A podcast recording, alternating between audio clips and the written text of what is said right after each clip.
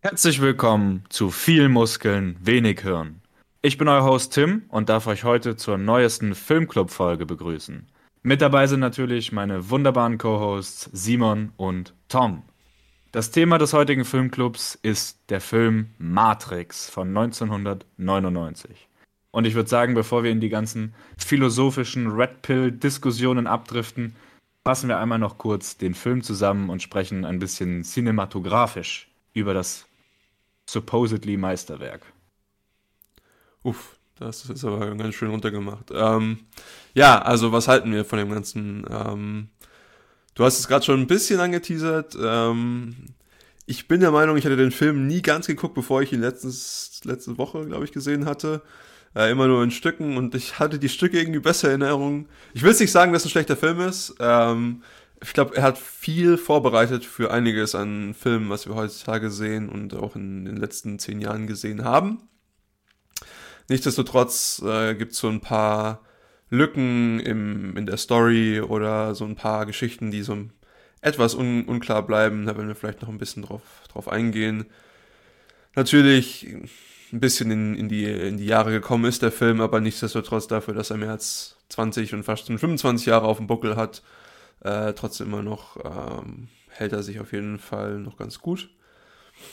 Ähm, ich würde den Film so eine ungefähre 7 von 10 geben. Ähm, er wird viel gerettet durch einiges an den philosophischen Fragestellungen, die aufgeworfen werden. Tom, was, was ist deine Einstellung? Also ich bin tatsächlich mit äh, relativ hohen Erwartungen reingegangen und das war es. Eigentlich ist es immer ein Fehler, wenn man zu viel erwartet, bevor man den Film überhaupt gesehen hat. Und äh, ich hatte das so immer im Kopf, irgendwie Matrix muss total gut sein, totales Meisterwerk. Und dann war das dann nicht ganz so den Erwartungen entsprechend. Nichtsdestotrotz würde ich sagen, dass die filmische Umsetzung immer noch absolut sehbar ist, so wie es damals halt mit dem Stand der Technisch, äh, Technik möglich war. Und was mir doch ein bisschen missfallen hat, was ich aber total verstehe, weil es halt aus dem Zeitgeist heraus entstanden ist, waren die sehr, sehr ausgedehnten Action-Szenen. Ich meine, die Choreografie ist für den Stand der damaligen Zeit wahrscheinlich so das Best-of der Kampfchoreografien, was möglich war. Und das hat aus meiner Sicht heraus auch nachfolgende Filme stark beeinflusst. Also ich habe mich da zum Beispiel an die Action-Szenen aus Equilibrium erinnert gefühlt. Und ähm, vom, ja, von der filmischen Umsetzung her hat es mich auch an viele Werke der 2000er erinnert, also zum Beispiel an Blade, weil das Ganze recht dunkel gehalten war. Man sieht wenig Farben, es kommt alles ein bisschen schwarz-grau rüber. Viele was ich, schön, ja, was ich aber sehr schön fand, war, äh, dass man einen direkten Kontrast bekommen hat, was denn jetzt in der Matrix spielt, was man am Anfang noch nicht weiß und was dann später in der Realität spielt weil man alle Szenen, die in der Matrix eben äh, vorkommen, die haben so einen leichten Grünstich. Und die Szenen, die in der echten Welt äh, spielen, die haben einen Blaustich. Und das sind eigentlich die Primärfarben, die man sieht. Und sonst sieht man nicht so viel farbliches, sondern sehr viel schwarz, sehr viel grau. Und ähm, dadurch fällt es dann beim Schauen schon auf, dieser Unterschied, den man hat, diesen Wechsel. An sich würde ich aber sagen, was die Animationen angeht und auch sonst ist es immer noch sehr sehenswert. Es fällt nicht großartig auf, dass, dass der Film so alt ist, wie er ist.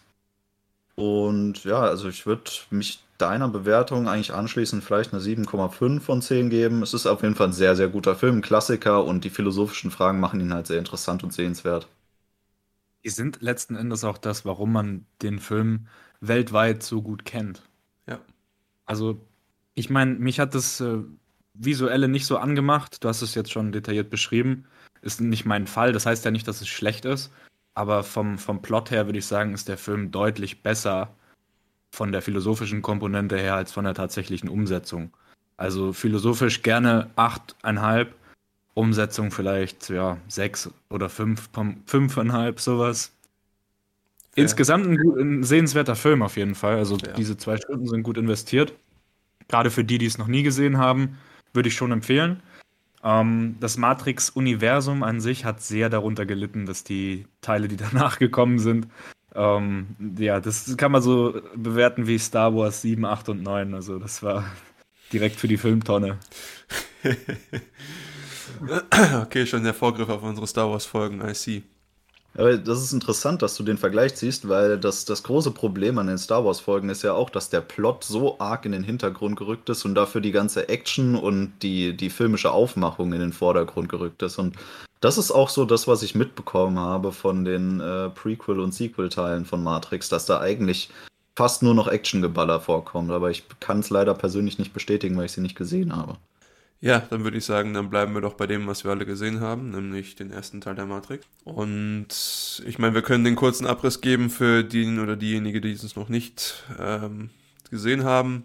Der grobe Setting ist, die Menschheit ist im Kampf mit der künstlichen Intelligenz, die sie irgendwann mal geschaffen hat. Und es sieht gerade nicht ganz gut aus für die Menschen. Ähm, das Ganze erfährt man allerdings echt recht spät im Film, ähm, denn die künstliche Intelligenz hat, sage ich mal, eine, äh, eine Simulation des menschlichen Lebens oder unserer Realität erschaffen, in dem viele Menschen, sage ich mal, le leben und äh, auch gar nicht daraus wollen und gar nicht sehen wollen, dass es vielleicht irgendwas anderes gibt und halten die eben in dieser Simulation gefangen, um in der echten Welt ihre Körperwärme als Energie zu benutzen. Äh, das ist natürlich sehr perfide, würde ich mich anschließen, dass das Ganze gar nicht so super ist für uns. Und unsere Helden versuchen jetzt eben die Menschen aufzuwecken und ihnen zu zeigen, es gibt vielleicht was Besseres oder eben die künstliche Intelligenz zu stoppen, damit sie die Menschen eben in der wirklichen Welt vielleicht wieder Fuß fassen können. Ich glaube, das ist der grobe Twist des Ganzen. Es geht natürlich noch viel, viel tiefer und vielleicht kommen wir halt auch noch rein, aber ich glaube, das ist schon mal ein ganz guter Anfang,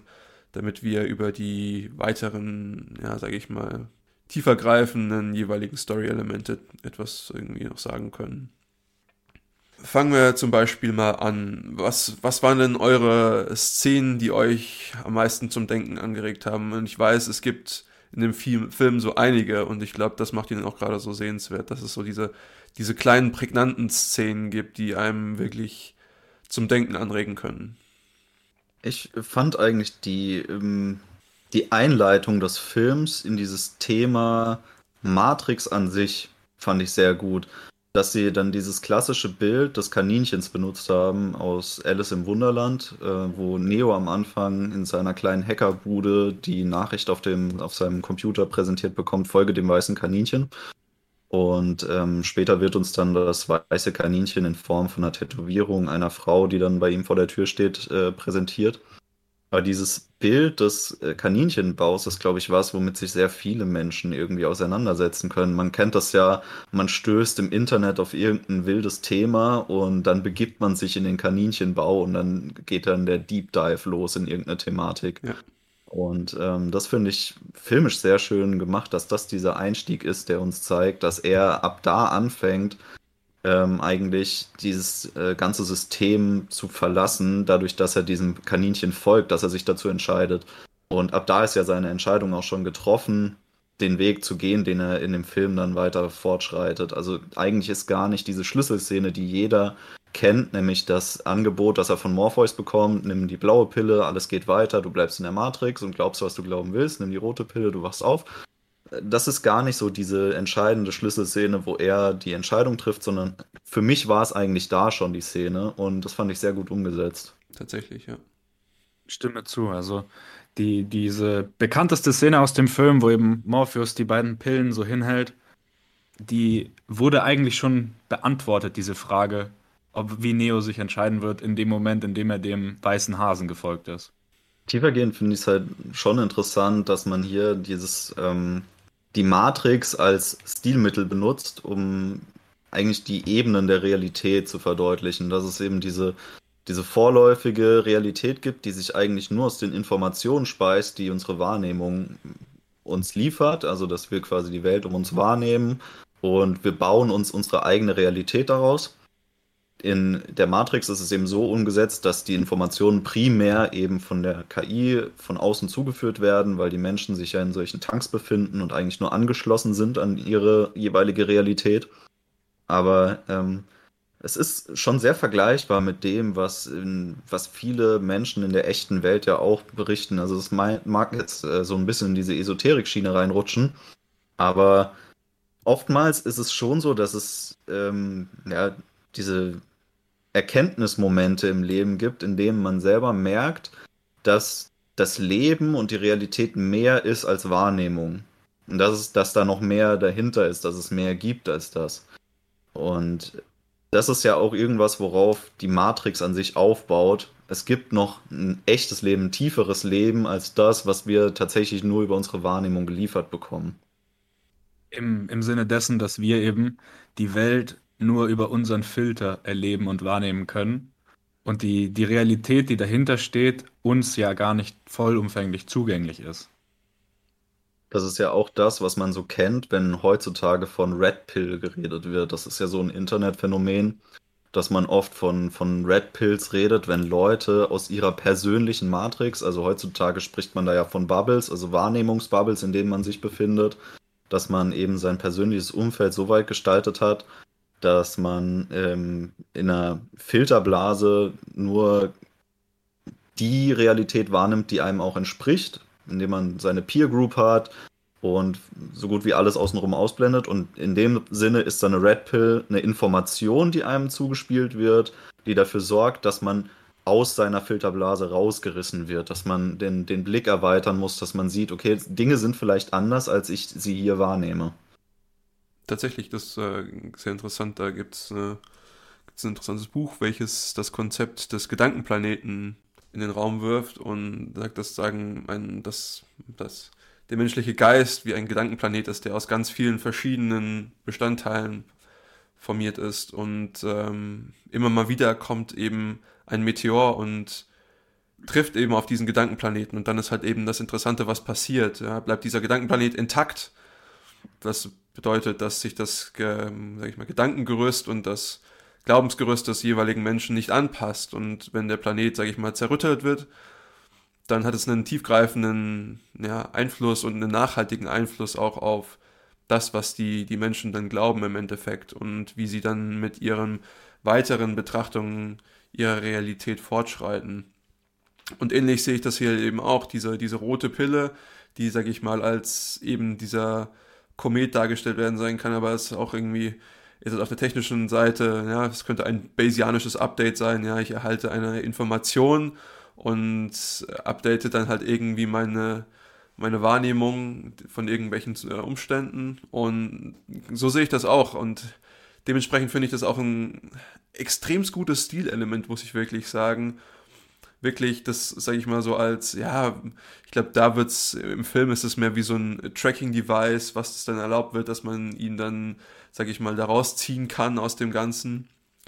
Ähm, aber nichtsdestotrotz ist es wirklich eine, eine, sehr, sehr interessante Dynamik, die sich dann daraus ergibt, die man halt aber auch in der Wirklichkeit immer beobachten kann, weil es ist ja immer schon eine Art unangenehme Wahrheit, die einem, die auf einen dazukommt, weil ich, das ist eine Konversation, die ich recht häufig habe, dass, dass man als Mensch seine Einstellung sehr ungerne ändert. Ja, man hat irgendwie schon emotionale Bindungen an seine, sein, sein Glauben. Und es ist auch gut so, dass man das nicht häufig macht, weil ansonsten wäre man wie so ein Ping-Pong-Ball, der die ganze Zeit hin und her geschossen wird, wann immer man eine neue Information zugespielt bekommt.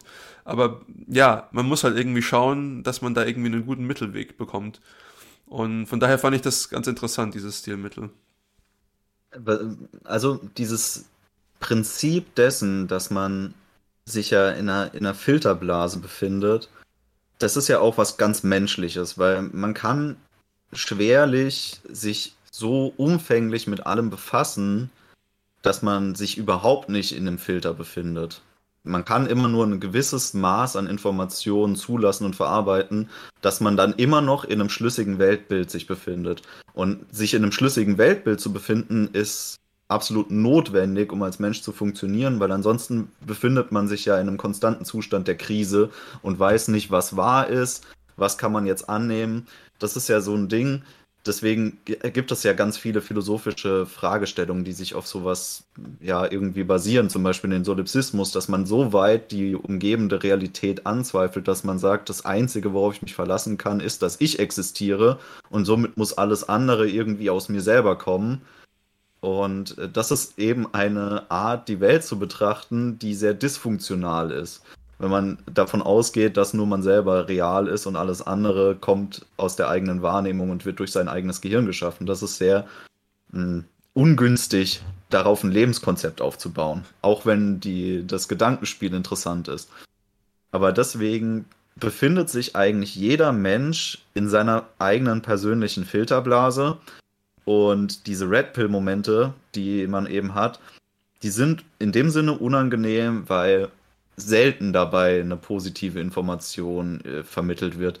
Das kann natürlich auch sein. Also zum Beispiel, wenn man jetzt sich äh, irgendwo im frühen Mittelalter befindet und einem wird erzählt, die Welt ist gar nicht flach und man ist nicht das äh, Zentrum des Sonnensystems, ich würde nicht sagen, dass das jetzt unbedingt eine, eine, Information ist, die einen zerstört, weil die Bedeutung für das Individuum gar nicht so hoch ist, dass es jetzt so ist oder dass die Welt flach ist. Das macht eigentlich keinen Unterschied. Aber ähm, heutzutage, wo man dann doch viel breiter informiert ist, im Normalfall sind viele Informationen dann kommen aus einer eher negativeren Schiene heraus, habe ich das Gefühl.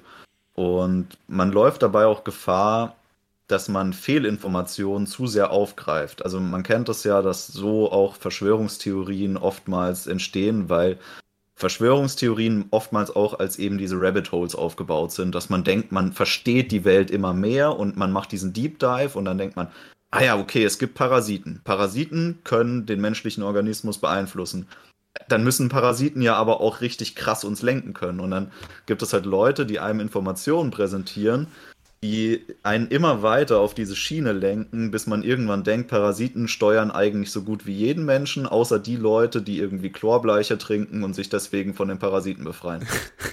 Dass das aber irgendwie äh, ein Deep Dive ist, der in eine falsche Richtung führt, das ist halt eine Gefahr. Aber das bringt das Ganze so mit sich, dass Red Pills irgendwie attraktiv für uns sind. Zumindest habe ich das Gefühl, dass viele Menschen das als attraktiv empfinden, ähm, ja, diesen Zweifel nachzugeben. Das ist, glaube ich, was, was man auf einer, auf einer Metaebene auch sehr, sehr gut noch diskutieren kann. Diese, dieses ja, intrinsische Verlangen, was wir verspüren, sozusagen unseren Horizont auch zu verändern, obwohl es ja eigentlich nicht nett ist, wenn man, wenn man diese kognitive Dissonanz sozusagen überwinden muss. Aber es gibt ja beide Phänomene. Es gibt ja exzessive Neugier, in der man unbedingt was Neues, was anderes rausfinden will, in dem Rabbit Hole zum Beispiel. Und es gibt ja auch diese, dieses feste und vollkommen verbindliche Beharren auf irgendwelchen Dogmen. Und eine, eine Sache, die ich an der Stelle mal ganz spannend finde, wenn wir in der Physik zum Beispiel uns diese alte philosophische Frage angucken. Ein, ein Baum fällt um und keiner ist da, um es zu hören. Macht es dann ein Geräusch? Und dann wäre die, die Antwort aus der Newtonschen Mechanik natürlich, ja, natürlich macht es ein Geräusch. Es muss ja keiner da sein, um dass, dass da das Geräusch entsteht. Die Kausalität besteht ja. Und jetzt betrachten wir es aus der Makroebene in der Physik, aus der Newtonschen Mechanik und sagen, ja, die Antwort ist ja. Und jetzt gehen wir in die Quantumebene und betrachten es aus der Quantumebene der Physik und stellen fest, okay, es wird kein Geräusch geben, wenn dieses Geräusch nicht wahrgenommen werden kann. Und so haben wir, dadurch, dass wir die Perspektive innerhalb der Physik verändert haben, unsere Antwort um 180 Grad gedreht. Und dieses Phänomen, das, das ist ja persistent im, im gesamten Universum. Also das wäre ja fast schon komisch, wenn das für uns Menschen dann nicht gelten würde. Dass wir sozusagen sagen, nein, nein, also ähm, ich habe meine Blase und die ist vollkommen in Ordnung und das ist für alle Ewigkeit gültig. Weil diese Red Pill-Momente, die du angesprochen hast, die sind einfach manchmal zu verlockend. Ja, ich glaube, es geht auch häufig darum, als Mensch möchte man ja so gut angepasst sein auf seine Umwelt und auf alles Mögliche, was einem potenziell gegenübersteht, wie möglich. Und wenn ich dann sage, ich kann jetzt halt eben aus der Matrix ausbrechen, ja, ich habe den Code gebrochen, ja, ich, ich weiß, wie die Welt funktioniert, ja, das ist ja die, die ultimative Art und Weise, wie ich jedem anderen Menschen und jedem anderen Individuum voraussagen kann. Und natürlich ist das, das super attraktiv, über sowas nachzudenken, aber häufig ist es halt eben vielleicht zu gut, um wahr zu sein, ja.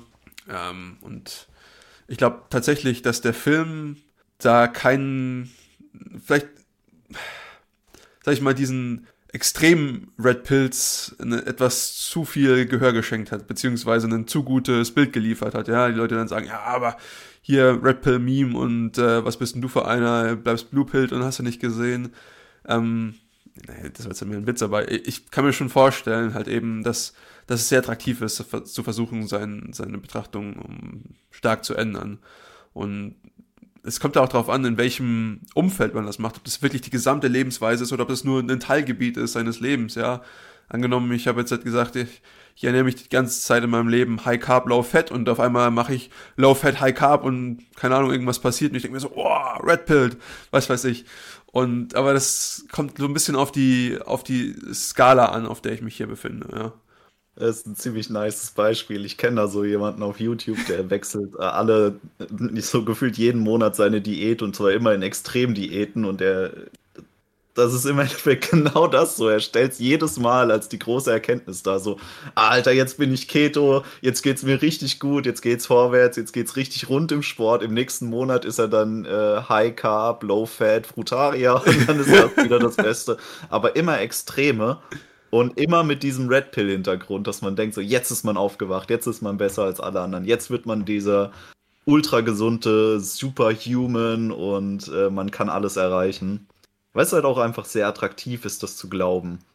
Ähm, was mir aber eingefallen ist, ist, dass zu dem, was Tim gesagt hat, das, das ist ja auch ein, ein ähm, was, was angestoßen wird in der Matrix, so diese ähm, dieser Moment, wo Neo zum Orakel gebracht wird und sie sagt, ja, mach dir keinen Kopf wegen der Vase. Neo ist verwirrt, weil er keine Vase gesehen hat, guckt sich nach der Vase um, die Vase fällt runter und das Orakel sagt dann, ja, ich habe ja gesagt, mach dir keinen Kopf. Aber was viel interessanter ist, ist, wenn du dir die Frage stellst, ob du die Vase auch runtergeworfen hättest, wenn ich nichts gesagt hätte. Und da werden wir so eingeführt in dieses Gesamtbild, was dann den restlichen Film beeinflusst, der sich selbst erfüllenden Prophezeiung. Weil ja auch dieses Ding, dass Neo hinterher dann der Auserwählte sein muss, basiert ja alles auch darauf, dass sie irgendwie den anderen prophezeit hat, dass er der Auserwählte ist und ihm das die ganze Zeit einreden und irgendwann glaubt er da dran. Und dann ist das halt auch einfach. Also davor gibt es eigentlich keinen Hinweis darauf, dass das wäre. Und es gibt auch irgendwie sonst keinen triftigen Grund daran, dafür, dass er der Auserwählte ist, außer dass er hinterher dann dran glaubt. Finde ich auch sehr interessant, weil es gibt sogar eine Szene, in der explizit gesagt wird, oder ich, ich weiß gar nicht, ob er das über sich sagt oder irgendjemand anders über ihn, dass er nicht an Determinismus glaubt und auch nicht an Schicksal, ja. Und, aber das dreht sich dann halt im, im Grunde genommen. Und das finde ich auch sehr interessant, diese Schicksal, Determinismus, das Debatte, höchst interessant und auch da gibt es viele Ansätze. Ähm, kleiner, kleiner Side Note, ich bin vollkommen auf dem initialen Neo, der nicht an Schicksal und nicht an Determinismus glaubt, zumindest äh, nicht an den Determinismus, der relevant für uns ist. Also ich kann mir schon vorstellen, dass alles irgendwie berechenbar ist, aber es ist halt eben für uns nicht berechenbar und dementsprechend bringt es uns nichts, selbst wenn es berechenbar ist. Aber das nur als, als kleiner kleine Anekdote. Aber ich finde es natürlich sehr interessant, ja, dass er auf einmal dann daran glaubt. Gebe ich, gebe ich dir vollkommen recht, dass er da sozusagen eben durch den Wink mit dem Zaunpfahl des Schicksals irgendwie draufgebracht wird. Für mich ist auch diese Denkweise des extremen Determinismus äh, sehr unattraktiv, weil das beruft sich ja dann darauf, dass unser gesamter Lebensweg, den wir bis zum Zeitpunkt X, also jetzt gemacht haben, genau determiniert, was jetzt passiert. Also jede Silbe, die ich jetzt folgend spreche, ist determiniert dadurch, wie mein Leben bisher verlaufen ist und wie die Welt davor halt existiert hat und verlaufen ist. Und dass ich im Endeffekt gar nichts daran ändern kann, dass ich das, was ich jetzt sage, sage, weil das ist vorherbestimmt, dass ich das jetzt sage, weil alles darauf rausgelaufen ist. Meine gesamte Gedankenwelt hat sich bis zu dem Punkt gebildet, dass ich jetzt das hier ausspreche. Und das nimmt eigentlich jemandem dieses Gefühl, dass man eine freie Entscheidung getroffen hat, sich jetzt so zu äußern und dass man sich hätte auch anders entscheiden können. Was eigentlich völliger Schwachsinn ist, weil man in dem Moment ja schon eine freie Entscheidung getroffen hat, das jetzt auszusprechen. Aber insgesamt denke ich, dass Deterministen mit ihrer Weltsicht recht haben. Es ist determiniert, aber es ist total unattraktiv, die Welt so zu betrachten erstens das und zweitens das, was ich vorhin gesagt habe. Selbst wenn es ein Modell gibt, mit dem man das berechnen könnte, ja, mit dem man das jetzt alles vorhersagen könnte, wir sind nicht in der Lage, dieses Modell zu nutzen, weil uns aus verschiedensten Gründen, also wir können da gerne später mal drauf eingehen, aber ich glaube, das ist eine Folge an sich. Ähm, um nur ein paar, paar Worte zu droppen, ja, also äh, Computational Reducibility ist das größte, das größte Problem, in was du hier reinlaufen würdest. Und ähm, das finde ich auch zum Beispiel das, das Interessante, wenn ich mir überhaupt das, das Konzept der Matrix als, als machbares Konzept vorstelle. Wir hören auch immer, es gibt wieder Glitches in der Matrix und so weiter.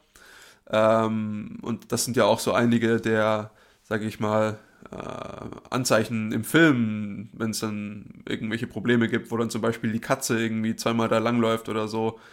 Ähm, allein die Machbarkeit dieser Simulation ist gigantisch und ähm, falls irgendjemand unter euch da draußen irgendwie Angst hat, dass sowas passieren könnte, ich glaube, da brauchen wir länger als 2100, bis wir da sind. Und ich glaube, wir werden es nie können. Und ich bin auch froh, dass es nicht so ist.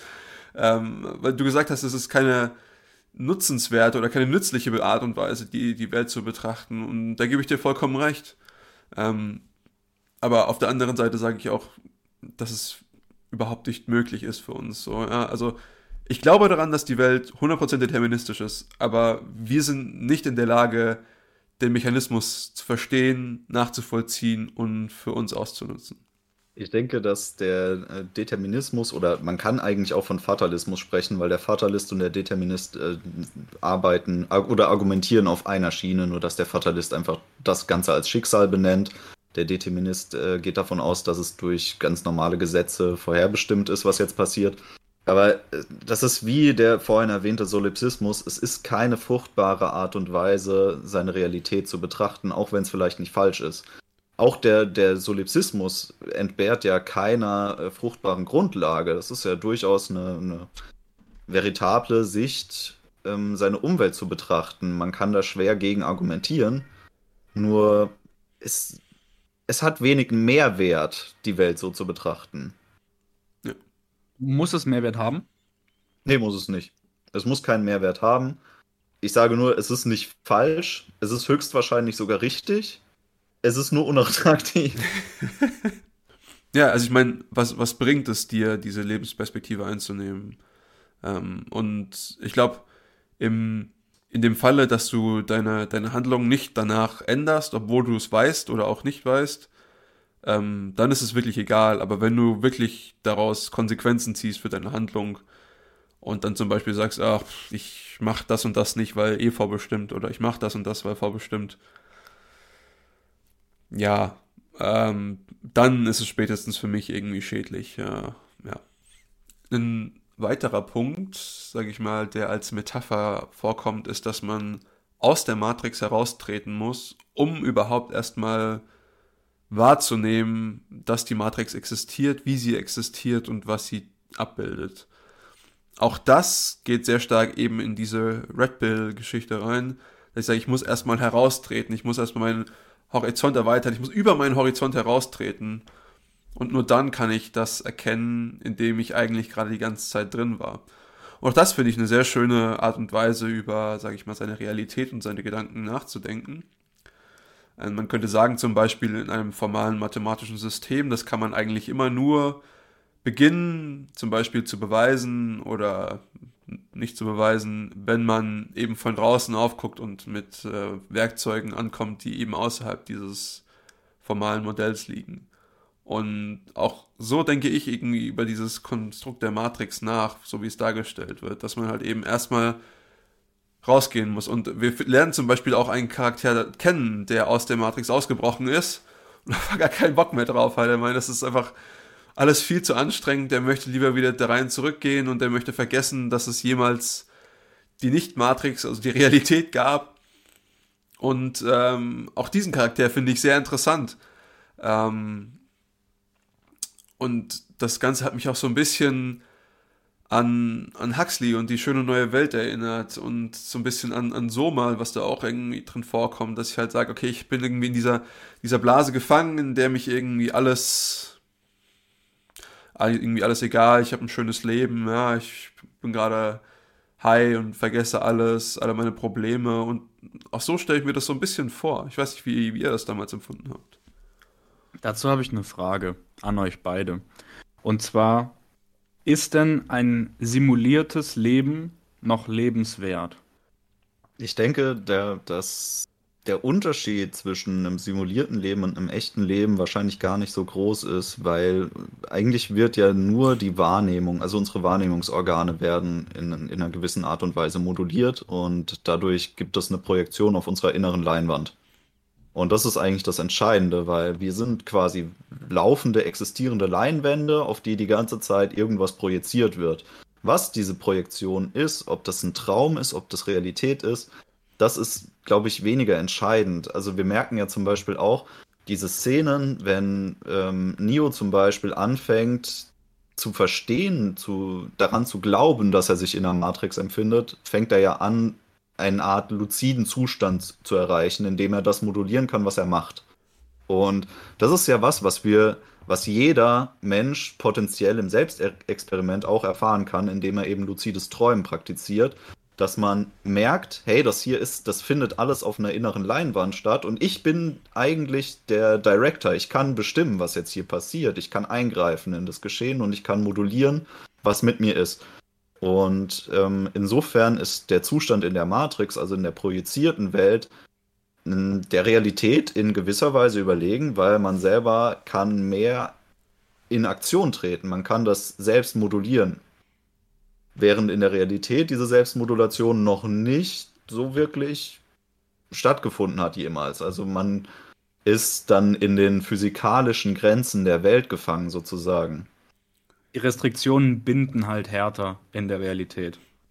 Ich meine, es kommt auf, auf, die, auf die Qualität und die Art der Simulation an. Ja? Ich meine, ich könnte ja auch eine Simulation haben, in der ich nicht die Fähigkeiten habe, die eben von dir beschrieben wurden. Das kann ja auch ganz, ganz genauso sein, ja. Also es ist halt nur dieses eine Beispiel, was wir, wir sehen, eben in diesem Film. Aber angenommen, wir haben eine Simulation, die perfekt genau wie unsere Welt ist, dann könntest du den Unterschied nicht erkennen. Ähm, von daher. Das ist ja wieder unmöglich. Richtig, richtig. Wie gesagt, für mich geht es darum, dass, dass eine Simulation im Endeffekt auch nur eine Art der Wahrnehmung unserer Außen- oder irgendeiner Welt ist und dass ja. es deswegen schwer zu sagen ist, ob das überhaupt für das Individuum einen Unterschied macht.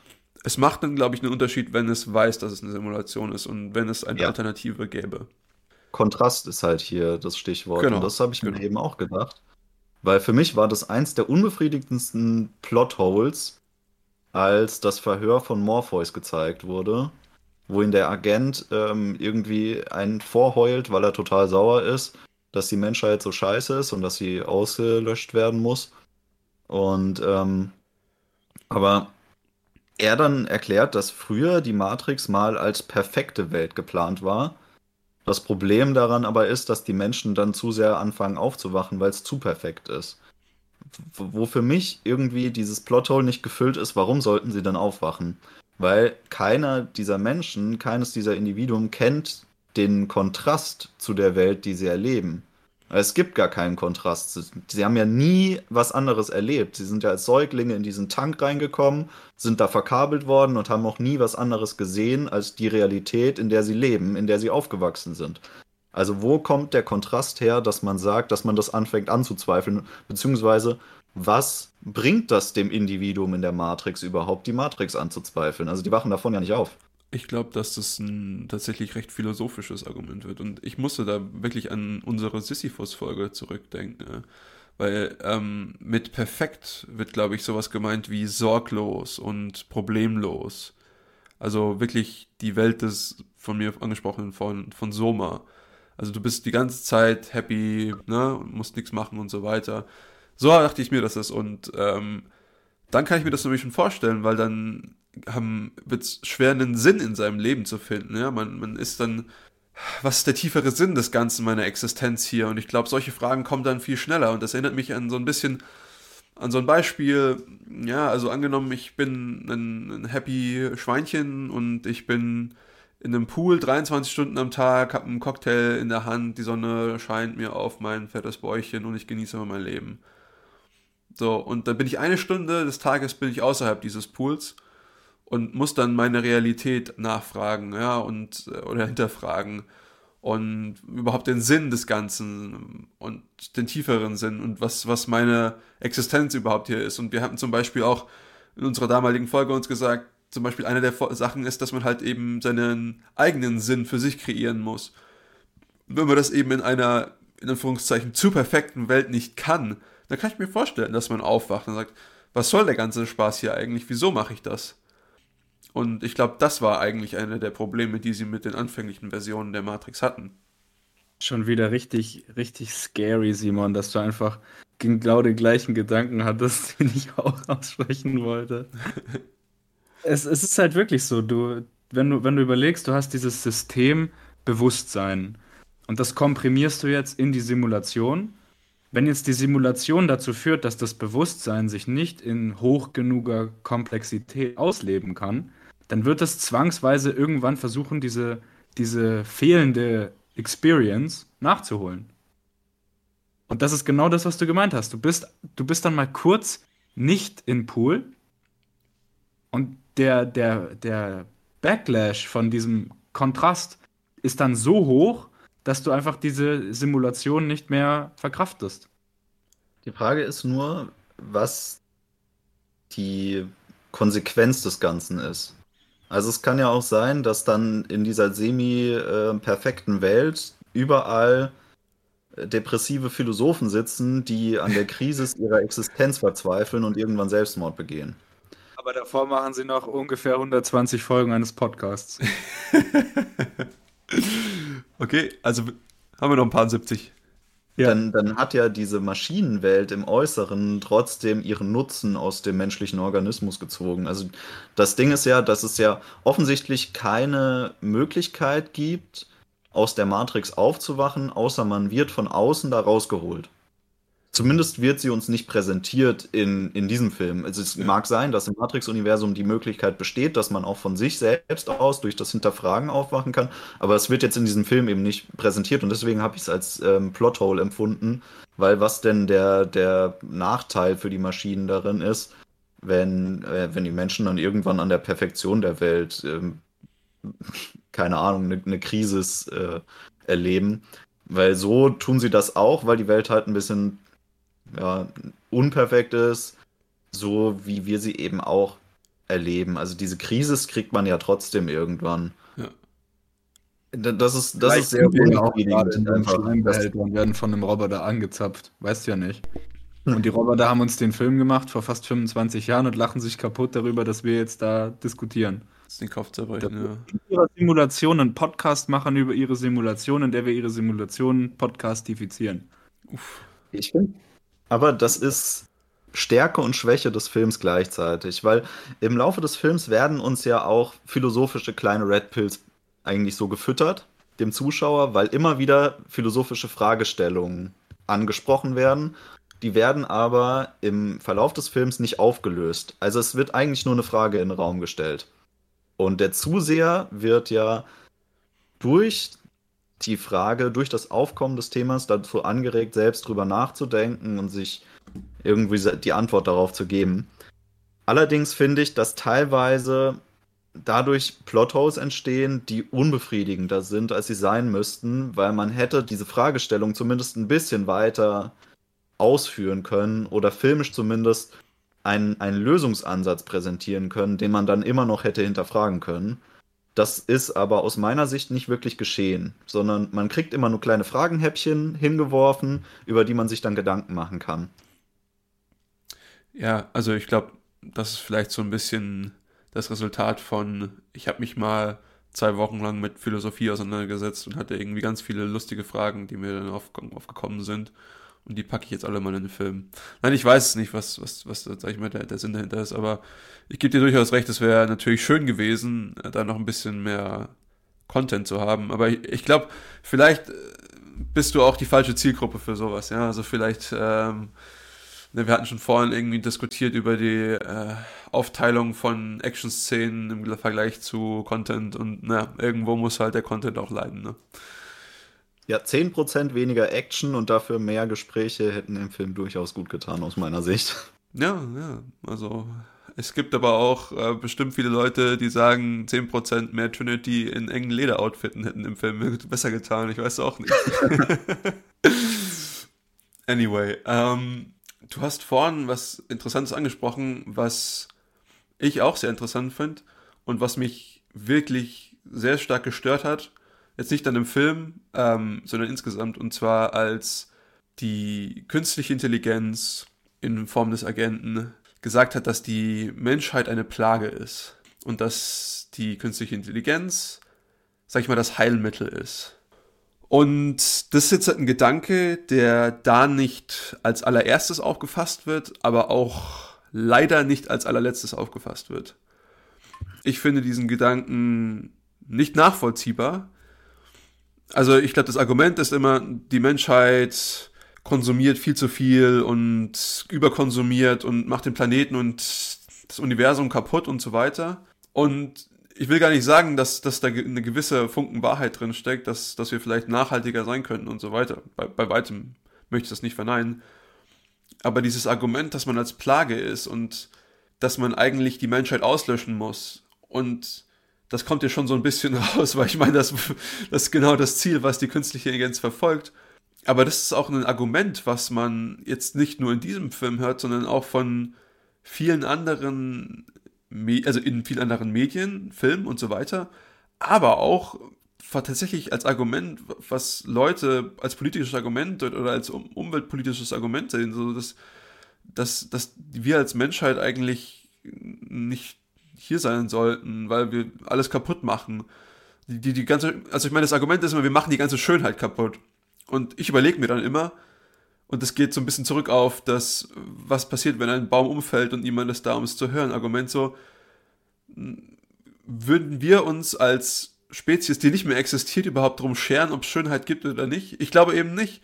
Ohne irgendjemanden, für den es es wert ist, wirklich diese Schönheit ähm, wahrzunehmen, ist es egal, ob sie existiert oder nicht. Und wenn, ich weiß nicht, wenn ich würde sagen, wenn, wenn das nicht meine Spezies ist, ich weiß nicht, interessiert das mich dann überhaupt?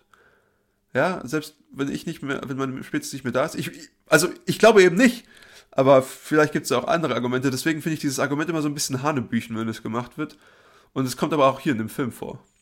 Ich hatte diesen Virus-Vergleich irgendwie als, ähm, ja, auch vielleicht nicht mehr ganz Zeitgeistkritik aufgefasst, aber das war so ein bisschen inspiriert von dem, was der ähm, Club of Rome damals veröffentlicht hat. Gut, das ging jetzt deutlich vor dem Film. Ich glaube 1972 oder so ja. kam ja dieser Bericht äh, raus. Aber es war ja diese, diese generelle Kritik aus der ähm, ökologischen Bewegung heraus am Wachstum der Menschheit.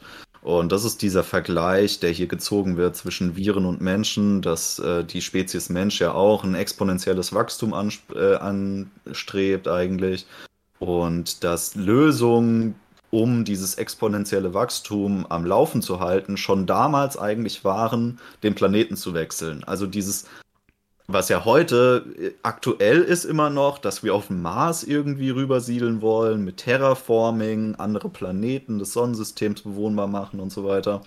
Das ist ja ein uralter Traumgedanke der Menschheit seit dem technischen Zeitalter eigentlich, dass wir das möglich machen wollen. Und dass man da diesen Vergleich sieht, der, der Mensch ist ein Virus, der statt Organismen Planeten befällt und die dann ausbeutet, um sein exponentielles Wachstum am Laufen zu halten, ist an sich irgendwo schlüssig. Hm, die Frage ist einfach nur, warum das eine künstliche Intelligenz so sehr emotional beeinflusst, die die Menschheit komplett gefangen hält und ausbeutet. Weil das ist ja eins meiner größten Probleme, die ich habe, ist dieses, dieser Singularitätsgedanke, der hier die ganze Zeit irgendwie mittransportiert wird. Dass die KI irgendwann diesen Singularitätsmoment hat, bewusst geworden ist, sich dann aber komischerweise total menschlich verhält. Also da, da ist irgendwie kein Unterschied. Man kann kaum zwischen den Agenten und Menschen in der Art und Weise unterscheiden, wie sie handeln. Weil beide agieren auf stark emotionaler Ebene und interagieren auch emotional miteinander.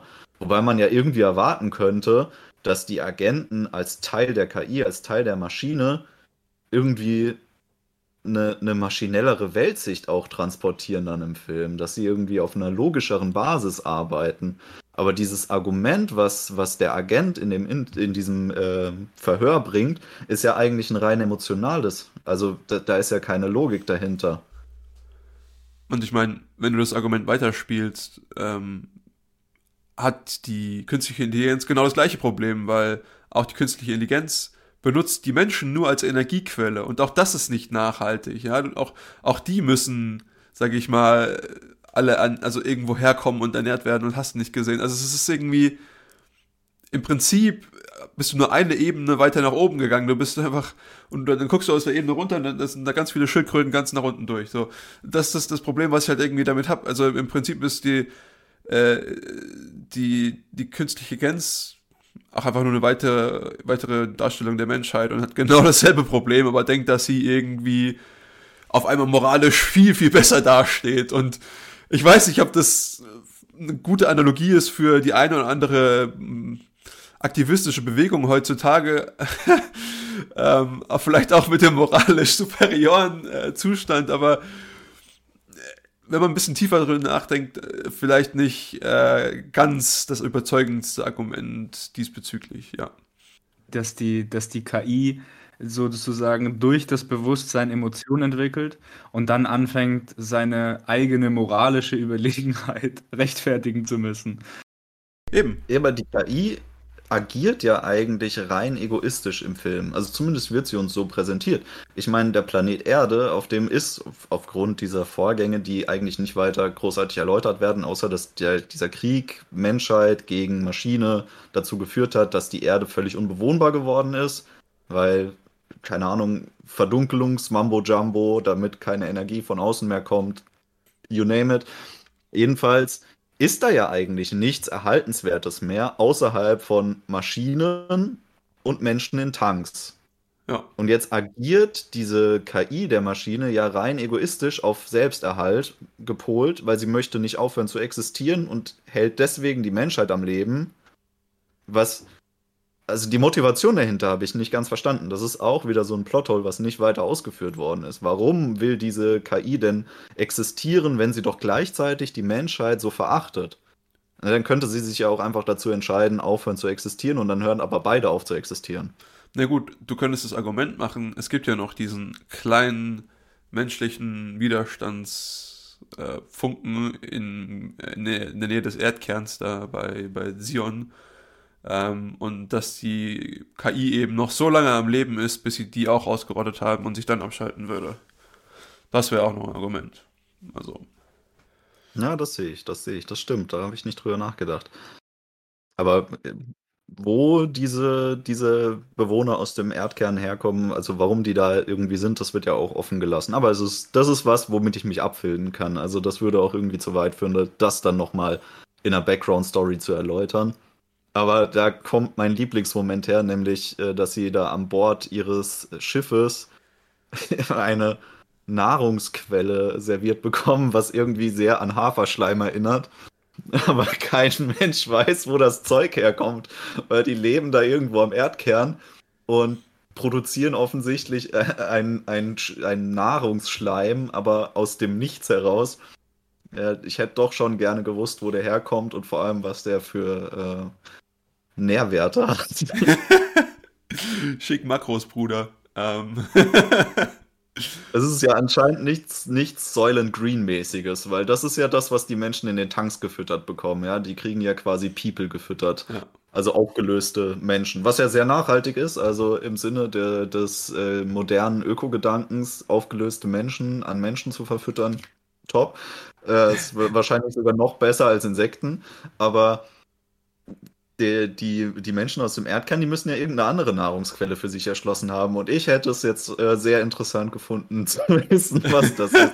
Das, das hätte so den, diesen Worldbuilding-Charakter in mir befriedigt, weil dann das, das Gesamtweltbild dieses ähm, Matrix-Universums für mich schlüssiger gewesen wäre, wenn ich wüsste, was die essen. Vor allem, wenn dieser Haferschleim gar nicht genug irgendwie Vitamin C und Omega-3 hätte, dann könnten die ja gar nicht überleben da am Erdkern. Also dann ist das voll unrealistisch. Und ich meine, wenn man schon Rebellion macht, dann muss man schon auch irgendwo realistisch seine Omega-3s zuführen. Gut, also ich meine, du könntest jetzt das Argument spinnen, in der Nähe des Erdkerns kannst du die, die Wärme des, des Erdkerns nutzen und kannst dann halt irgendwie Energie produzieren. Mit dieser Energie kannst du dann Indoor-Farming betreiben und voila, hast irgendwelche Tanks mit Algen und da bist du schon bei deinen Omega-3s. Also kriegt man schon irgendwie gesponnenes Argument. Ähm, wenn man möchte. Man muss halt natürlich nur ein bisschen spinnen. Hat jemand von euch denn die Prequels und Sequels gesehen? Weil mich würde interessieren, ob man irgendwann dieses äh, Zion, also diese letzte Bastion der Menschheit, auch mal gezeigt bekommt. Ich muss leider passen. Also ich habe es äh, schon, schon ganz, ganz lange her. Liegt auch daran, dass die Sequels einfach kacke sind. Aber ähm, also man kriegt das gezeigt und es ist auch so, dass erklärt wird, dass die, die Matrix, also die Maschine, die Maschinen und der Architekt, also der Chef der Matrix, dieses Zion immer wieder auslöschen und dann absichtlich wieder bevölkern. Okay, das würde also gegen meine Hypothese sprechen, dass die einfach ähm, danach sich abschalten. Okay, okay. Ja, das, das ist bei denen irgendwie so die Lore. Und es, es, es wird so erklärt, also ich glaube, sie, sieben Männer und 16 Frauen, also 23 Menschen, werden immer absichtlich ähm, dahin geschickt, damit sie das wieder bevölkern. Und dann sieht man halt einmal eine Szene aus Zion und da sind halt wirklich äh, Hunderttausende, wenn nicht Millionen von Menschen, die da leben. Und äh, da merkt man auch, wie viel, wie viel Zeit da immer vergeht zwischen den Iterationen der Matrix. Also ähm, wenn jetzt die 23 da anfangen, bis es dann irgendwann mal Hunderttausende sind, das, da vergehen natürlich ein paar Jährchen. Ja. Und jetzt nur um meine Neugier zu befriedigen, der Architekt ist auch eine Maschine. Der Architekt ist äh, auch Teil der KI, soweit ah, ich das okay. verstanden habe. Ja. Präsentiert sich aber halt auch als, als Mensch, wie die Agenten sozusagen in der Matrix. Was aber für, für mich nach wie vor sehr unbefriedigend ist, ist dieses, ähm, diese Interpretation der Singularität, die uns präsentiert wird. Ja, diese sehr, sehr menschliche Singularität. Dass wir da kaum differenzieren können, weil auch innerhalb, also auch die Fehler, die die KI hat, sind ja menschliche Fehler. Die basieren nicht irgendwie auf, auf ähm, hypothetisch maschinentypischen Mechanismen, also dass man sagt, diese Fehler ähm, resultieren aus Logik, die dann irgendwo gegen eine Wand läuft, weil sie dann nicht weiterkommt, weil man zum Beispiel menschliche Kreativität brauchen würde, um über diese Barriere zu kommen, sondern die Fehler, die begangen werden, sind rein emotionaler Natur. Ja was ich irgendwie als unattraktiv empfunden habe. Ich hätte mir gewünscht, dass man hier so einen, einen David gegen Goliath-Kampf sehen würde, in dem die menschlichen Qualitäten die, die Siegentscheidung bringen, weil das, was die Agenten in der Matrix können, ist am Ende des Tages genau dasselbe, was, was Neo am Ende des Films kann. Ja. Nämlich die Matrix beeinflussen. Wobei seltsamerweise Neo die Matrix besser beeinflussen kann als die KI. Man müsste ja davon ausgehen, die KI kann eigentlich alles verändern in der Matrix. Ja, an sich würde man denken, sie wäre Gott, ja. Ja. ja ich meine, das ist so ein bisschen anthropomorphiziert, die ganze KI. Man, man, man ich glaube, das ist so ein menschliches Ding, was man halt hat. Man denkt halt, alles, was Bewusstsein und Intelligenz hat, muss so sein wie wir. Und das finde ich auch eine sehr spannende Frage, ob jede Art, jede, jede Ausprägung von Bewusstsein so sein muss wie unser Bewusstsein. Und ich weiß nicht, ob die Frage dazu ja lautet. Das ist was, wo ich noch überhaupt nicht drüber nachgedacht habe. Erst jetzt im Rahmen des Gesprächs ist so ein bisschen aufgekommen. Wieso muss das so sein? Oder, oder muss das so sein? Und ich kann mir vorstellen, dass eine, eine künstliche Intelligenz auch für sich eine andere Art Bewusstsein generieren könnte.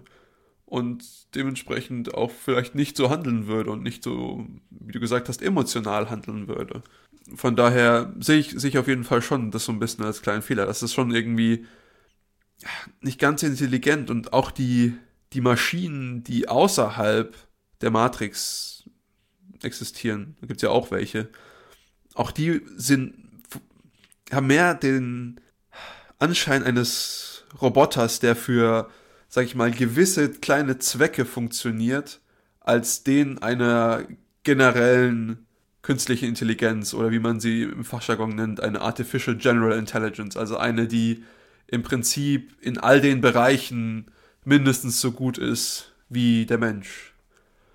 Und sondern es ist mehr wirklich wie so eine, ja, man, man hat halt irgendwie diesen Oktopus-ähnliche Fliegeding, was da durch die Gegend schwirrt und die so ein bisschen terrorisiert. Und das ist dann halt irgendwie wie so eine Kampfdrohne oder so. Aber es ist man, es kommt einem auch vor, als wäre sie limitiert in ihren Fähigkeiten und äh, jetzt halt nicht wie eine künstliche Intelligenz, die Singularität schon vor Ewigkeiten überschritten hat.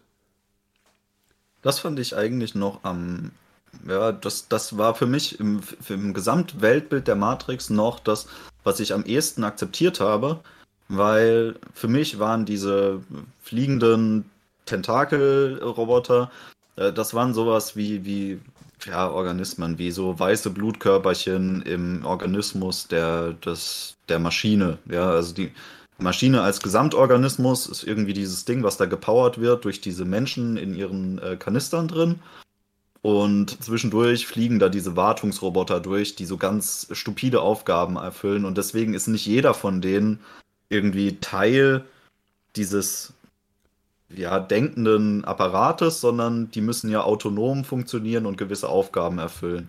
Und ich glaube auch dieses Konzept, dass das dann durch, durch äh, Wireless-Verbindung oder so alles äh, existiert, das gab es da drin ja noch gar nicht. Oder das ist auch nicht das, worauf das basiert, sondern das ist ja alles irgendwie kabelbasiert. Zum größten Teil, die, die Kommunikation innerhalb der Maschine. Zumindest war das mein Eindruck des Ganzen. Und das hat für mich einige Sachen, die da drin passiert sind, logischer erscheinen lassen. Zum Beispiel der Ein- und Austritt aus der Matrix, der ja auch nicht so ganz erklärt wird, sondern irgendwie werden die da rausgebeamt über Kabelverbindungen. Das war für mich relativ okay. Das, was mich eher gestört hat, ist, dass ich für, für, ein, für ein rundes Worldbuilding einfach ein paar Sachen geändert hätte. Weil das für mich unbefriedigend ist, dass es kein David gegen Goliath-Kampf ist, Mensch gegen Maschine. Die Maschine kontrolliert in der Matrix alles und ist Gott. Und der Mensch kann, also für mich wäre es perfekt gewesen, wenn dieses Thema der Bugs oder der Glitches in der Matrix eine, eine größere Rolle gespielt hätte. Dass diese Schwachstellen der Programmierung quasi die Fluchtpunkte sind, aus denen man ausbrechen kann. Das hätte ich als Worldbuilding technisch eine bessere Option empfunden, wenn man das so dargestellt hätte im Film. Und auch, dass ähm, eben die Fähigkeit der Menschen kreativ zu sein und diese, ähm, ja, diese, diese Löcher in der Matrix zu erkennen und auszunutzen, dass das eigentlich der Kampfmechanismus ist, mit dem sie dann die, die gottgleiche KI overpowern können eigentlich das hätte für mich mehr Sinn gemacht, als sie irgendwie so auf Augenhöhe zu stellen und Nio kann dann einfach auch da drin ein paar Sachen machen. Und die KI ist irgendwie gar nicht so godlike, sondern die kann irgendwie nur in einzelne Körper reingehen und dann ein bisschen mehr machen, aber jetzt auch nicht irgendwie die Welt mehr. Das fand ich unbefriedigend und das ist, finde ich, ja wirklich so der, der, die größte Schwachstelle des Gesamtfilms. Zum Beispiel auch, dass wir präsentiert bekommen, dass die Matrix offensichtlich, also dass die KI die Matrix offensichtlich krass beeinflussen kann, weil sie zum Beispiel einmal ein Fenster zumauert oder so. Aber sie kann diese Telefonzellen nicht entfernen, sie kann sie nur kaputt fahren, indem sie einen LKW reinlenkt. So, das, das habe ich nicht verstanden. Ja, also kann ich schon irgendwie, das kann ich irgendwie verzeihen. Ich kann mir schon irgendwie vorstellen, dass du angenommen, keine Ahnung, ich arbeite zum Beispiel viel mit agentenbasierten Modellen in meiner Forschung und auch da kannst du Agenten haben, die zwar an sich vieles beobachten können und vieles sehen können und so weiter, aber nicht alles beeinflussen können, weil eben die Umgebung, in der sie sich befinden, das nicht zulässt. Weil du gewisse Regeln hast und auch wenn du als derjenige bist, der die der jetzt als Agent da drin fungiert. Und ich meine, jetzt halt, wenn ich von agentenbasierten Modellen rede, dann meine ich jetzt halt nicht die Agenten, die wir in dem, in dem Film sehen, sondern das ist ein anderes Wort. Aber auch die sind halt eben nicht allmächtig. Also, das kann ich schon verziehen, verzeihen. Ähm, aber nichtsdestotrotz wäre das natürlich ein super, super Plot-Building-Element gewesen, ja.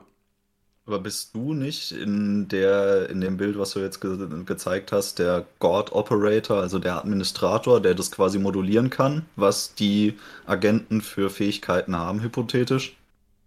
Rein theoretisch schon. Ähm, on the fly ist das allerdings schwierig.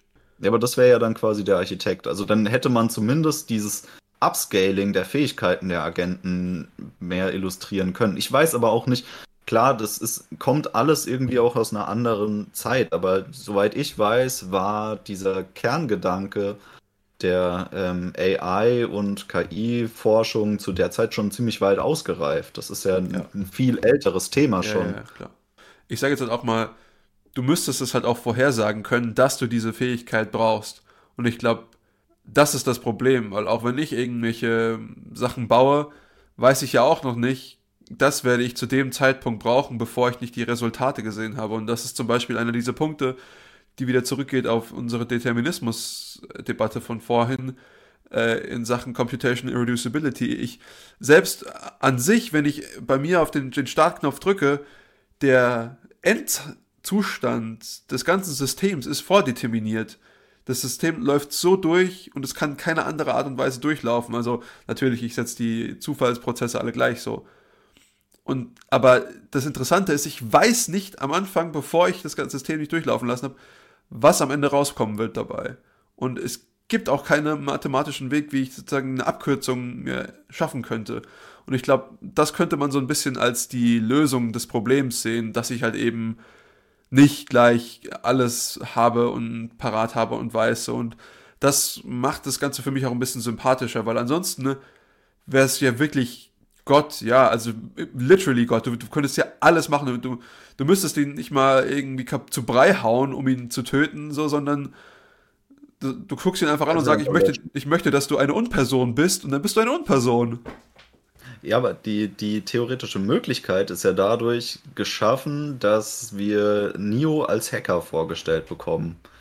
Und als Hacker hätte er ja zumindest eine Basis als Einblick in dieses System der Matrix, das man hätte nutzen können durch irgendwelches äh, Sci-Fi-Hacking-Mambo-Jumbo, dass er sich dann eben zu einem unlöschbaren Teil der Matrix macht und da drin irgendwie agieren kann. Wie gesagt, das sind halt Plotholes, die man hätte so auffüllen können, was für mich die, die Experience beim Gucken ein bisschen geschmälert hat. Schon ein bisschen, bisschen ähnlich, wie es uns geht. Ich meine, wenn du überlegst, dieser Agent, und das spielt jetzt keine Rolle, ob das der Agent Smith ist oder auch ein, ein Mensch in der realen Welt, oder in der Matrix oder wie auch immer, ja. Also du bist ja ein, ein Subset von dem Code. Und wenn du, wenn du alle Möglichkeiten und alle Eventualitäten abdecken willst, dann musst du ja diesen Fähigkeitsvektor sozusagen unendlich groß machen. Und dann bist du ja eigentlich kein Subset mehr, sondern dann bist du der Main Code. Ja. Und wenn du aber der Main Code bist, also wenn du die Matrix als solche bist, kannst du nicht mehr als Agent innerhalb der Matrix agieren. Und du, du musst irgendwo dieses Subset einrahmen und sagen, okay, das ist der Möglichkeitsvektor für den Agenten. Und dann wird es einfach unendlich viele Situationen geben, in denen der Agent halt einfach nichts machen kann, wo die Hände gebunden sind. Das ist dieser Unberechenbarkeitsgedanke, ja. Ja, das sehe ich, aber ich, ich verstehe zum Beispiel auch nicht, wo in der ganzen Story der Administrator ist. Also, oder der Architekt, wie man ihn auch nennen will. Was macht der eigentlich so, während da drin gefeitet wird gegen die Rebellen? Ja, der chillt der chillt sich seine Basis, weil der weiß ja eh, das passiert jetzt genau zum sechsten Mal immer wieder der gleiche Mist. Ein paar Caches clearen, keine Ahnung, Browser-Cookies löschen, ich weiß es nicht. Ist zu sehr damit äh, beschäftigt, irgendwelche Nightclubs zu animieren, damit da ordentlich äh, Partymucke läuft. Ja, das sind wichtige Jobs. Also, das war auch so eine Blade-Szene. Also ich, ich glaube, Blade ist ja später gefilmt worden, aber es hat mich so sehr erinnert. Diese Nightclub-Szene an den äh, Nightclub, wo Blade am Anfang drin auftritt, wo er dann auf einmal äh, in diesem Blutbad der Vampire drin ist. Ja. Das hat mich schon sehr arg erinnert. Ja, das stimmt. Ja, es ist alles eine Zeit, das ist, äh, merkt man. Ich habe noch einen Punkt, äh, den ich ansprechen wollte, und das ist äh, unser Verlangen darin, in der Matrix zu leben. Und das hat man heutzutage unter dem Begriff des Metaverse oder Virtual Reality, Augmented Reality, all die Realities, die es gibt. Da gibt es noch ein paar andere ähm, Hybrid Realities, hast du nicht gehört. Und ähm, ich finde es sehr interessant, diesen Gedanken. Und das erinnert mich nämlich an diesen einen Typen, der irgendwann die Leute so betrügt, ja, unsere, unsere Hauptcharaktere und in, sage ich mal, geheime Absprache mit der KI geht und dann sagt, ich, ich wünschte, ich hätte die blaue Pille genommen und nicht die rote. Ja, ich möchte diesem Ganzen hier entfliehen.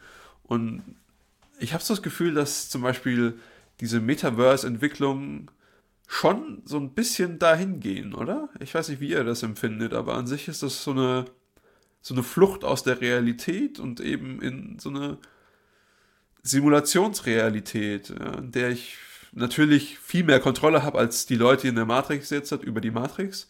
Ja, ich kann immer noch aus, rausbrechen und so, aber ich meine, wir sind nur noch sehr am Anfang dieser Bewegung. Ich fand das äh, interessant. ja, Videospiele sind ja auch nicht so verschieden davon, oder? Ja, total. Also alles virtuelle. Aber Virtual Reality ist, glaube ich, der stärkste Schlag dahingehend. Und das ist jetzt halt nicht nur als Spiel, sondern wirklich dein Leben darin zu verbringen. Also dein, dein Alltag darin zu verbringen. Ich meine, das, das, ein Videospiel setzt da schon, glaube ich, noch gewisse Grenzen. Kommt natürlich auf das Videospiel drauf an, gebe ich dir recht. Aber das, das nimmt sich teilweise nicht ernst und das weiß, dass es sich nicht ernst nimmt. So. Aber es gibt tatsächlich halt schon Bewegungen, die sagen, hey, das ist jetzt halt meine virtuelle Kirche und das ist, ich, ich, wo ich lebe mein Leben dort. So, ich habe zwar noch meinen mein, mein reellen Körper irgendwo, aber es wird immer mehr so, hey, und jetzt entwickeln wir irgendwelche Handschuhe, die den, äh, die, die, die, die, das Gespür von äh, Berührung irgendwie hervorrufen.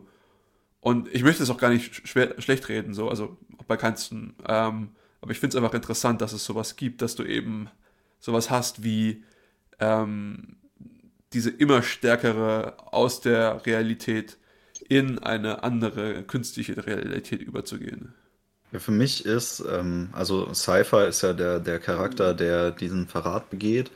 Ähm, für mich ist das seine Motivation ähm, basiert so ein bisschen auf der äh, Schopenhauerschen Weltsicht. Also, dass er dieses ganze Leid eigentlich nicht mehr haben möchte. Und dass für ihn eben die, die diese einmalige Option gibt, weil äh, nach Schopenhauer, wenn man das zu Ende denkt, seine Philosophie, ist es ja so, man muss sich immer damit abfinden, dass man Leid erfährt und dass Leidminimierung kaum möglich ist in einem menschlichen Leben und dass deswegen Leben gleichzusetzen ist mit fortlaufendem Leid und es wäre besser, das zu beenden einfach und auszusteigen. Jetzt hat er aber die Möglichkeit, durch diese Verhandlung mit der KI sich selbst Regeln und Maßstäbe für sein Leben zu setzen und zu wünschen. Und das macht er ja auch in diesem Gespräch, in dieser Verhandlung, setzt er genau diesen Rahmen fest. Zum einen setzt er ja fest, er möchte alles vergessen, also er will sich nicht daran erinnern. Ergo, er erinnert sich auch gar nicht daran, einen Verrat begangen zu haben. Das heißt, ihn kann nicht mal mehr sein Gewissen irgendwie plagen, wenn er das dann so durchgezogen hat. Und weiterhin setzt er ja den Rahmen fest. Also er möchte irgendwie wohlhabend sein, will ein Künstler sein, bla bla bla. Also er setzt quasi seine Traumvorstellung einfach fest und sagt, ja, das müsst ihr mir geben. Und dafür verrate ich alles, weil dann habe ich ein Leben ohne Leid und ähm, ja, ist relativ angenehm. So kann es bleiben. Ja. Und für mich ist das halt auch wieder so ein, ich weiß gar nicht, ob das wirklich daher kommt, aber für mich ist es auch wieder ein philosophisches Konzept, was hier aufgeworfen wird. Nämlich, ob es das wert ist, Leid zu ertragen oder ob man dem Leid nicht entfliehen sollte. Und das ist ja auch der Grundgedanke, den Menschen eben haben, wenn sie sagen, ja, das Leben ist anstrengend, die Welt ist unschön, hier passieren unschöne Sachen, ich will mich damit nicht auseinandersetzen, ich will ähm, diesen Informationsraum verlassen und mir meine ultimative Filterblase schaffen, die nicht gestört werden kann. Weil sobald man dieses ähm, System verlässt und sich in ein System begibt, wo man selber den Rahmen feststecken kann und sagt, mein ähm, Erlebnisraum soll die unberührte Natur sein, so wie ich sie mir im Perfekten vorstelle und da möchte ich mich drin bewegen, äh, dann entflieht man sämtlichen Leid, was einem ansonsten irgendwie betreffen könnte. Ich glaube, dann kommt man eben schnell in diese Situation dieser zu perfekten Matrix wenn man eben das macht, so dann, dann bist du schnell in einem Punkt, wo du im Prinzip für nichts mehr arbeiten musst und du hast keinen, ich glaube, keinen Sinn mehr im Leben. Du, du hast nichts mehr, für was du leben kannst. Du lebst einfach nur noch. Ich glaube auch, dass der, dass der Wert vieler Dinge darin besteht, dass man eben schlimmere Dinge dadurch überwinden muss. Ja, also ich glaube, es gibt ja viele Ansätze, die eben das sagen, dass man erstmal erstmal leiden muss oder dass zum Beispiel nur durch Knappheit der, der, Reichtum erst schön wird, ja, ohne Schatten kein Licht und so weiter. Diese, diese Art von Philosophie. Und ich glaube, da ist irgendwo was dahinter. Und das ist eben wieder dieses Argument, was ich vorhin gemacht hatte mit dem Schweinchen, was im Pool sitzt. So, du bist, du hast ja diese 23 Stunden ultimativen ultimativer Freude, aber wenn du dann mal wirklich über dein Leben nachdenkst, ob, ergibt das wirklich einen Sinn, was du hier machst, dann wirklich nur, nur im Genuss zu leben und so und nichts zu, zu tun dafür ist, ich weiß nicht, sehr unvollfriedigend oder unbefriedigend für mich. Also, ich kann mir schon vorstellen, dass das ein Problem würde. Ich denke auch, dass Leidlosigkeit an sich nicht existiert. Weil dieses ähm, Empfinden, dass ein Zustand gut ist oder dass ein Zustand ja paradiesisch ist, das kann ja nur daraus resultieren, dass man den entsprechenden Kontrast wahrnehmen kann. Das, das muss nicht in der eigenen Wahrnehmungswelt sein. Das kann auch einfach nur sein, dass man jemand anderen sieht, der leidet und dem es schlechter geht. Also der, der, der ähm, Christ zum Beispiel, der in den Himmel kommt, der braucht auch ein Fegefeuer. Also es ist relativ unattraktiv, wenn es den Himmel nur an sich gibt und da kommt einfach jeder rein und jeder lebt dann im Paradies. Man hat dann zwar immer noch den Kontrast, auf der Erde war es schlimmer, da hat man gelitten und es ist ganz toll, wenn man ins Paradies kommt. Aber dieser paradiesische Zustand als sich, in dem man sich dann befindet, der ist eigentlich wertlos, weil es geht jedem perfekt. Und man hat keinen Kontrast. Man muss auch ein Kontrastprogramm eigentlich präsentiert bekommen von Individuen, denen es schlechter geht, denen es schlimmer geht, um das, was man hat, genießen zu können. Weil ansonsten ist dieser Zustand wertfrei. Und so ähnlich ist es dann eben auch, wenn man sich selbst in ein System begibt, was perfekt ist. Wenn man aber keinen Kontrast hat, dann wird sich Leiden in dieser Welt einstellen. Die kann so perfekt sein, wie sie will. Irgendwas findet man dann. Das kann man sich jetzt noch nicht vorstellen, weil die Wahrnehmungswelt, die wir haben, ist geprägt von Leid. Wir haben zu viele Beispiele dafür. Wenn wir uns aber da rausnehmen und man schließt einen an an eine künstliche Welt, die theoretisch perfekt ist, man hat aber gar keinen Kontrast, dann wird in dieser Welt sich dieser Kontrast wieder einstellen. Ja, ist alles relativ. Und der wird so viel tiefer als Leid wahrgenommen am Ende, dass eben die Matrix daran an sich selbst zerbricht. Ja. Also. Oder es wird, ja. ja, wahrscheinlich, ich weiß nicht, ob das Maß der Wahrnehmung von Leid tatsächlich eine Tiefe hat, die, die weitreichender sein kann. Ich denke, es ist immer relativ und das Spektrum ist eigentlich so gut wie immer das gleiche, weil die, die Wahrnehmung sich in der Relation immer verschiebt. Ja. Und ähm, die, ich denke, eine, eine tiefere Ebene zu erreichen in dieser Wahrnehmung ist schwierig und vielleicht auch nicht möglich. Das kann man aber schwer festmachen, aus meiner Sicht. Ich komme da mit meiner Lieblingsantwort. Für dich vielleicht. Mag sein. ja, Männer. Die Menschen sind meiner Meinung nach keine Parasiten. Ich glaube, wir haben das Thema jetzt ganz gut diskutiert. Gibt es zum Abschluss der Folge noch irgendwas, was ihr unbedingt vom Herzen loswerden wollt? Ich meine, wir stellen uns häufig die Frage, ne? es gibt ja auch, und da sind wir noch gar nicht drauf gekommen, müssen wir jetzt aber nicht, äh, die Simulationshypothese, ja, leben wir in unserer Realität oder ist das, was wir wahrnehmen, nicht sogar in einer Simulation. Und es gibt viele Leute, die sagen, die Wahrscheinlichkeit, dass wir es tun, ist extremst hoch. Also sehr, sehr, sehr, sehr, sehr, sehr hoch. Ähm, Im Endeffekt macht es einen Unterschied für uns. Ich glaube, wie vorhin von mir schon angesprochen, es macht einen Unterschied, wenn wir es irgendwann rausfinden. Wenn nicht, weiß ich nicht. Finde ich das Leben hier eigentlich ganz gut in unserer Realität, die wir haben. Ich denke, das, was ich am meisten transportiert haben möchte, ist diese ganze Red Pill, Blue Pill Thematik, weil das regt uns ja dazu an, unsere, ja, unseren menschlichen Trieb zu akzeptieren, uns selbst und unsere Welt sich zu hinterfragen. Weil ich denke, das ist, ähm, das gehört zum, zum menschlichen Dasein dazu, diese Suche nach der Red Pill und gleichzeitig die Sehnsucht nach der Blue Pill. Und ich denke, es ist gut, danach zu suchen und danach zu streben, aber äh, passt auf vom Kaninchenbau. Das waren wunderschöne Schlussworte, Simon und Tom. Ähm, ich habe dem nichts mehr hinzuzufügen. Danke für eure Zeit. Es war eine echt tolle Folge.